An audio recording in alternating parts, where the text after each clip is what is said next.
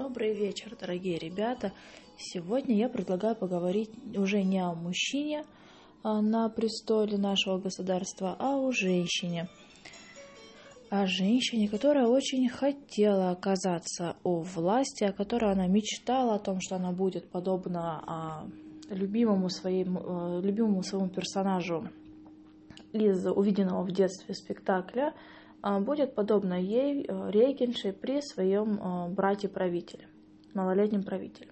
Кто уже догадался, кто посмотрел э, древо Романовых, сегодня мы поговорим про Софью Алексеевну.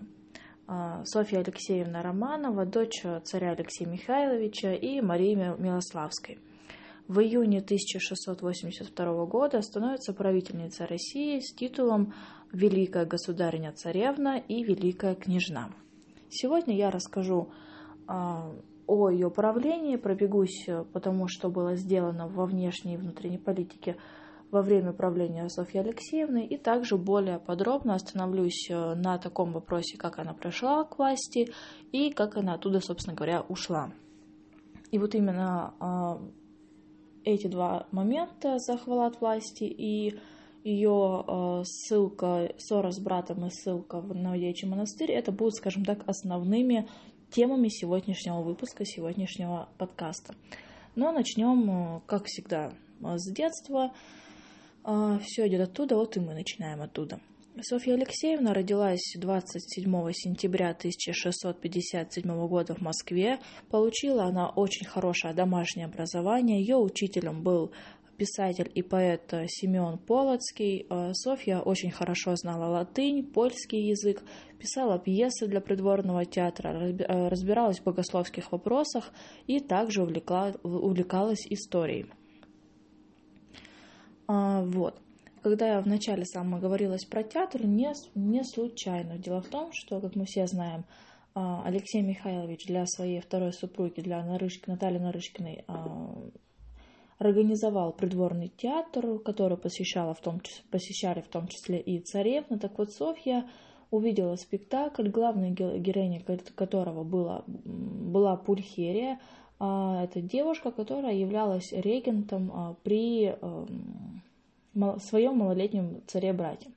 Так вот, Софье эта роль очень понравилась, и она захотела воплотить скажем так, то, что было на сцене в жизни, захотела прожить вот такую же жизнь яркую, насыщенную.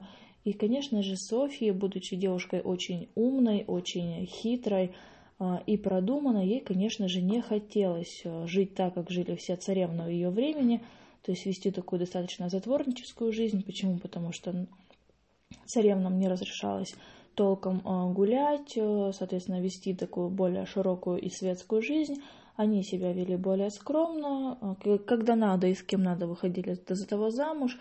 Конечно, Софью это не устраивало, она хотела большего, собственно говоря, этого большего она в некоторой степени и на некоторый период времени а, добилась.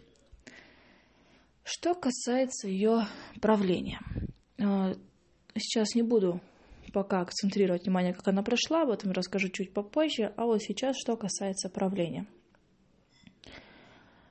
Софья когда она уже стала регентом, когда она уже фактически управляла государством, добивается того, чтобы ее имя вошло в официальный царский титул «Великие государи» и «Великая государиня-царевна» и «Великая княжна Софья Алексеевна». Через несколько лет э, ее изображение уже чеканилось на монетах, а с 1686 года она уже именовала себя, себя самодержицей и в следующем году, то есть в 87 году, оформляет этот титул специальным указом. Уже все официально стало. В принципе, политика правления царевны Софьи во многом была направлена на обновление общественной жизни. Заметно стала развиваться промышленность и торговля, в стране начали изготавливать бархат и атлас. Открыла славяно-греко-латинская академия, что послужило началом высшего образования в России. Также налаживаются международные связи. Ну и, конечно же, Софья уделяла внимание армии, а, начала ее реорганизовывать по европейскому образцу. Что касается внешней политики Софьи Алексеевны, то здесь заключен вечный мир с Польшей – в результате которого за Россией э, закрепились левобережная Украина, Киев и Смоленск. Также был заключен в 1689 году а, Нерчинский договор с Китаем, и началась война с Турцией и Крымским ханством. А, вот, это, скажем так, что вот так вот кратенько можно сказать по поводу ее биографии, по поводу того, чем она занималась как правительница. А вот теперь перейдем уже к более подробному, к тому, как она приходит к власти, с помощью кого она приходит к власти и как она оттуда уходит. Как мы все прекрасно помним, э, перед Софьей, перед Иваном и Петром э, царем был Федор Алексеевич Романов, э, сын, старший сын Алексея Михайловича Романова. Так вот, когда бездетный Федор Алексеевич умирает в мае 1682 года, обнаруживается, что на российский престол претендовали две ветви. Это, соответственно, Милославский, первый супруг, первая супруга Мария Милославская, и э, вторая супруга Алексея Михайловича, Наталья Кирилловна Нарышкина.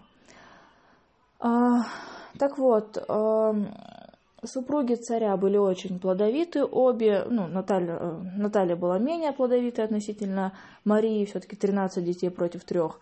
Но, тем не менее, рожали они в основном девочек, и даже те немногие мальчики, которые появлялись на свет, либо были слабым здоровьем, либо умирали в младенчестве. Так вот, э, в результате этого всего, по сути, Романовы могли для России предложить всего двух наследников мужского пола, да и те на тот момент были недееспособны. Это 16-летний Иван Алексеевич, который рожден от первого брака, то есть от Марии Милославской, э, ребенок очень больной, э, страдающий рядом заболевания касаемые нервной системы, и которого очень часто называли слабоумным и э, сына от э, Натальи Кирилловны э, Нарышкиной, Петра Алексеевича, которому было всего 10 лет.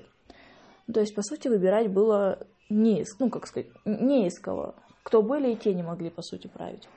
Так вот, в этой критической ситуации на авансцену политической жизни вышли женщины из рода Романовых.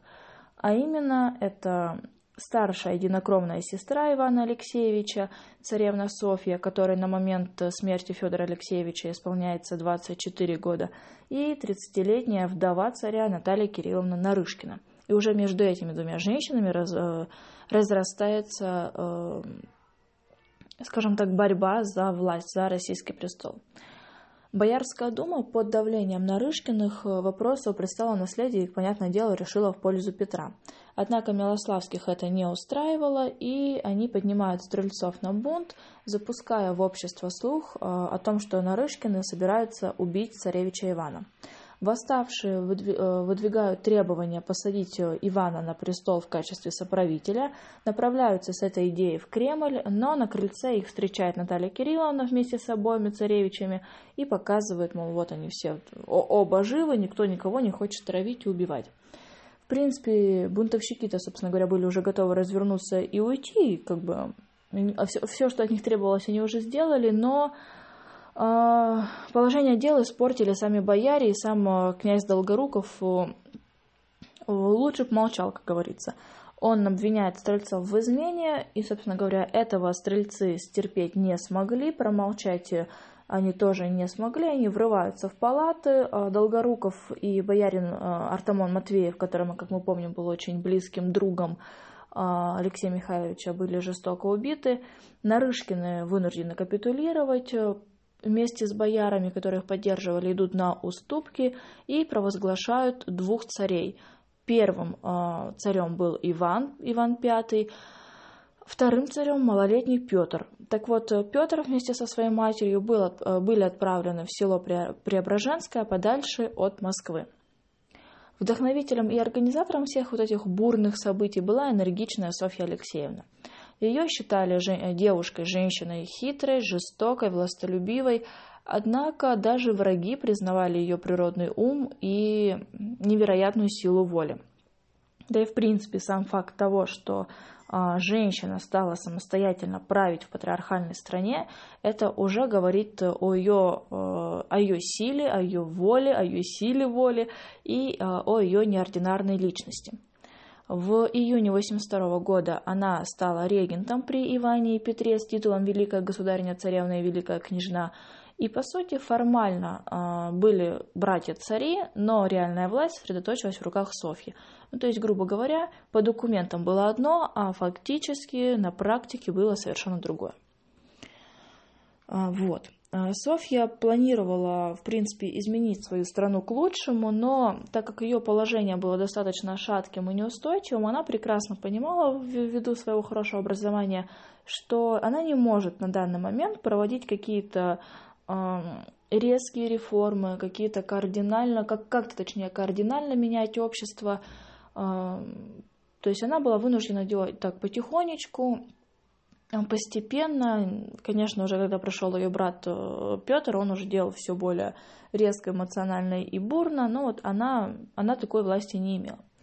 Начала она свое правление с реорганизации налоговой системы и армии, заключая торговые отношения с Китаем, а, Польшей, а также другими европейскими государствами, открывает славяно-греко-латинскую академию, как я уже говорила, и активно приглашала в свою страну, в Россию, зарубежных специалистов.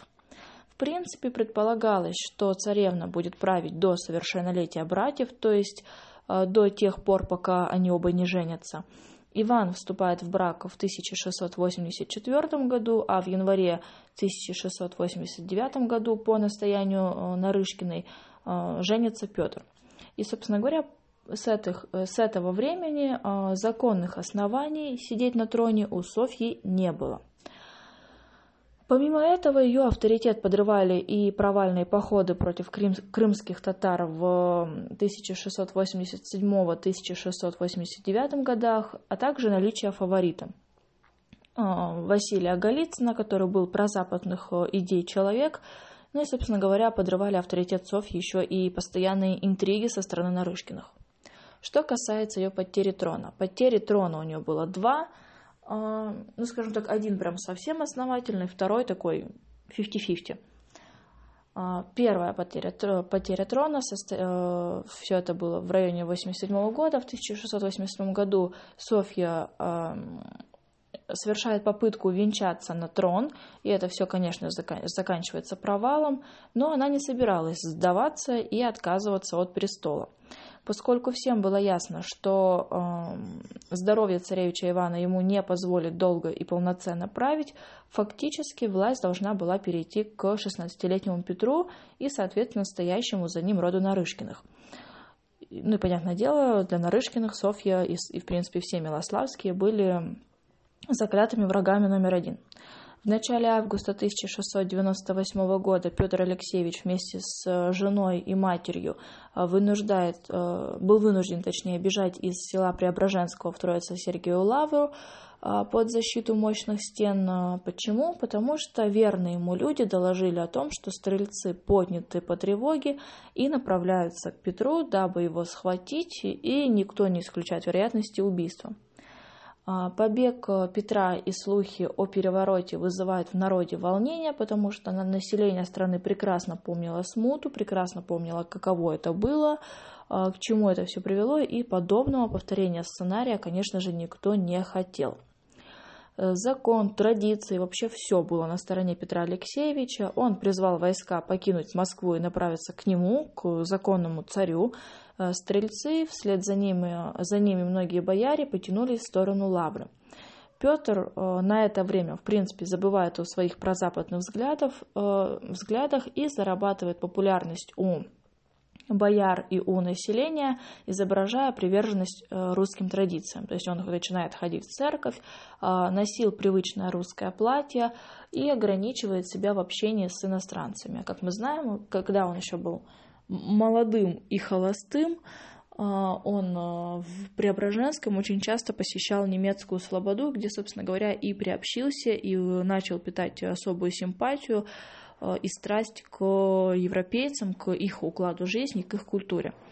Так вот, Софья, понятное дело, что она не сидела сложа руки, она пыталась договориться с братом, отправляет сначала с миротворческой миссией к Петру, патриарха, патриарха, но последний переходит на сторону Петра и не возвращается к Софье. Следующий ее отчаянный шаг – это была поездка лично к Петру, но она так и не доехала до его резиденции. Женщину просто-напросто развернули на полпути, сказав о том, что это небезопасно, и никто не обещает, что все закончится только мирными переговорами. А, приближенные, тем не менее, продолжали уходить от Софьи к Петру, и э, либо верные ей люди были схвачены в плен. И, наконец, э, рано или поздно, точнее, все люди заканчиваются э, в плане перешли к Петру, и рядом с царевной остался только начальник стрелецкого приказа Федор Шокловитый. Но и он был в итоге э, сдан в плен э, собственными подчиненными и в итоге казнен. А, так как Софья вот оказалась в Москве такой, скажем, такой заложницей в изоляции, ей ничего не оставалось, как отправиться в Путивиль, э, в, Путивиль, э, в Свято-Духовский монастырь. Затем Петр ее, ну, не лично Петр, но тем не менее с, с его подачи она была переведена в Москву, в Новодевичий монастырь.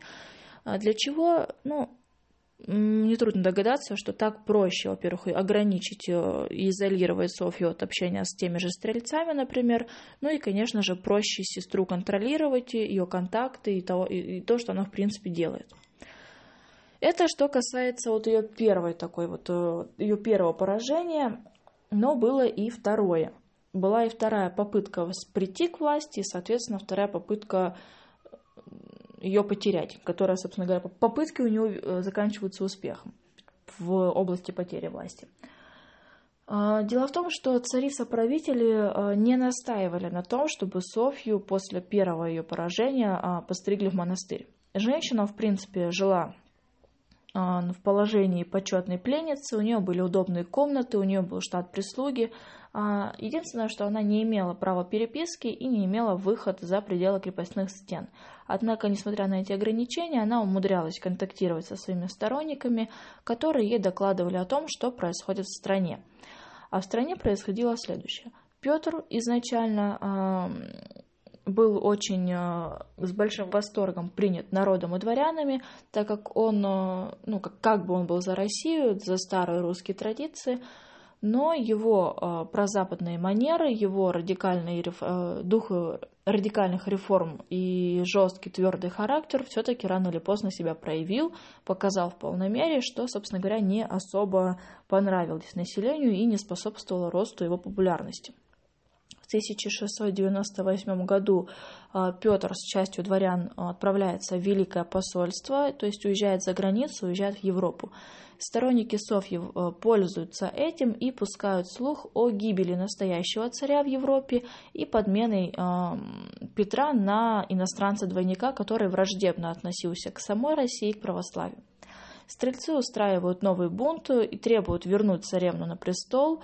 В июне 1698 года они отправляются в сторону Москвы, но их встречает правительственная армия, э, которая стрельцов разбивает. Царь, в принципе, э, недолюбливал стрельцов еще со времен первого бунта в 1982 году.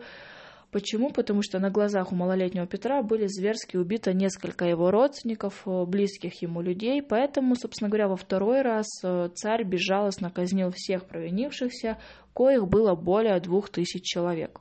Несмотря на жестокие пытки, обыски, допросы бунтовщиков, эм, причастность э, Софьи к этому делу, к заговору не была установлена, возможно, это ей спасло жизнь. Э, может быть, если бы официально и доподлинно удалось бы установить ее связь со, со стрельцами э, во втором бунте стрелецком, может быть, Петр не был бы к сестре своей благосклонен. Тем не менее, а, в избежание дальнейших попыток переворотов Петр приказывает насильно постричь Софью в монахини по имени Сусанны.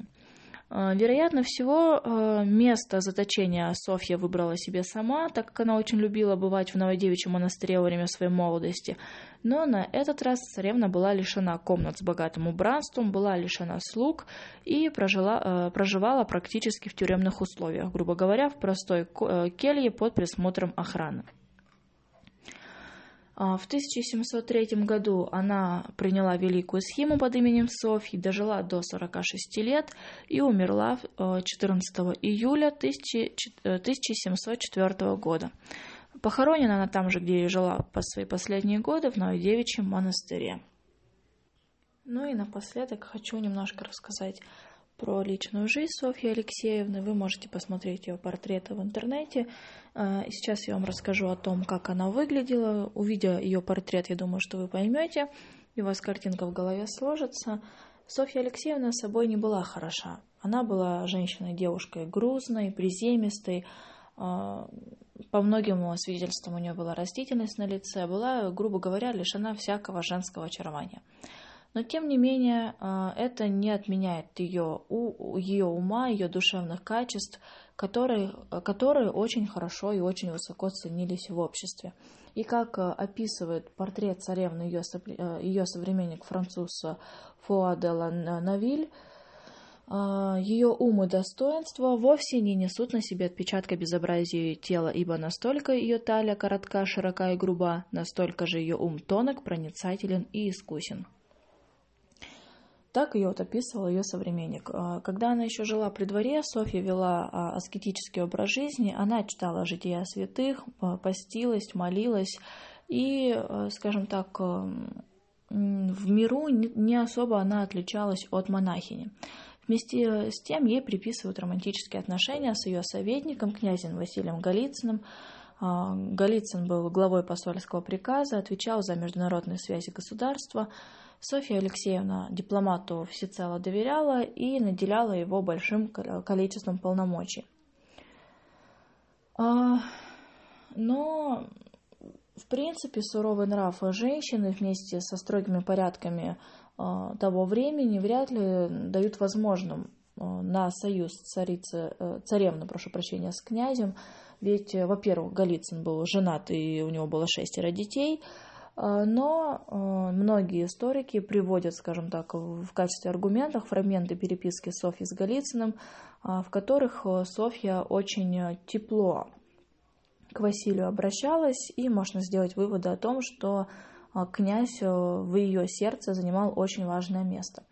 Тем не менее, как бы там ни было, а был, было или не было, точнее, а, Софья Алексеевна прожила жизнь одинокую, э, замуж она так и не вышла, собственно, как и каждая из ее сестер. Все дело в том, что а, бояре а, считались недостойными обручаться с царской дочерью, а что касается заграничных женихов э, среди королевских дворов, то они были иноверцами, поэтому, собственно говоря, не могли играть свадьбу с российскими царевнами, и поэтому устроить личную жизнь девушкам было практически невозможно. Вот так вот, э, такой вот у нее был портрет. Женщина умная, женщина проницательная и очень хорошо образованная, но, к сожалению, э, не отличалась особой э, женской привлекательностью и красотой. Но, тем не менее, в историю она вошла, вошла в историю как э, первая э, правительница из э, династии Романовых женщиной. Она была далеко не первая в истории нашего государства женщиной у царства и далеко не последняя. Совсем скоро мы с вами будем изучать других женщин на российском престоле, уже не цариц, не царевин, а императриц, но это уже совсем другая история, это будет чуть попозже. Я думаю, что на этом о Софье мы можем заканчивать. Надеюсь, вам было интересно, надеюсь, вы что-то новое узнали об этой правительнице, о ее роли в судьбе государства. Если есть какие-то у вас вопросы, оставляйте в комментариях. Если у вас просто есть какие-то мысли, тоже буду рада почитать и убедиться, что все не зря. А, на этом, я думаю, можно заканчивать. Спасибо вам большое. Было приятно с вами поработать.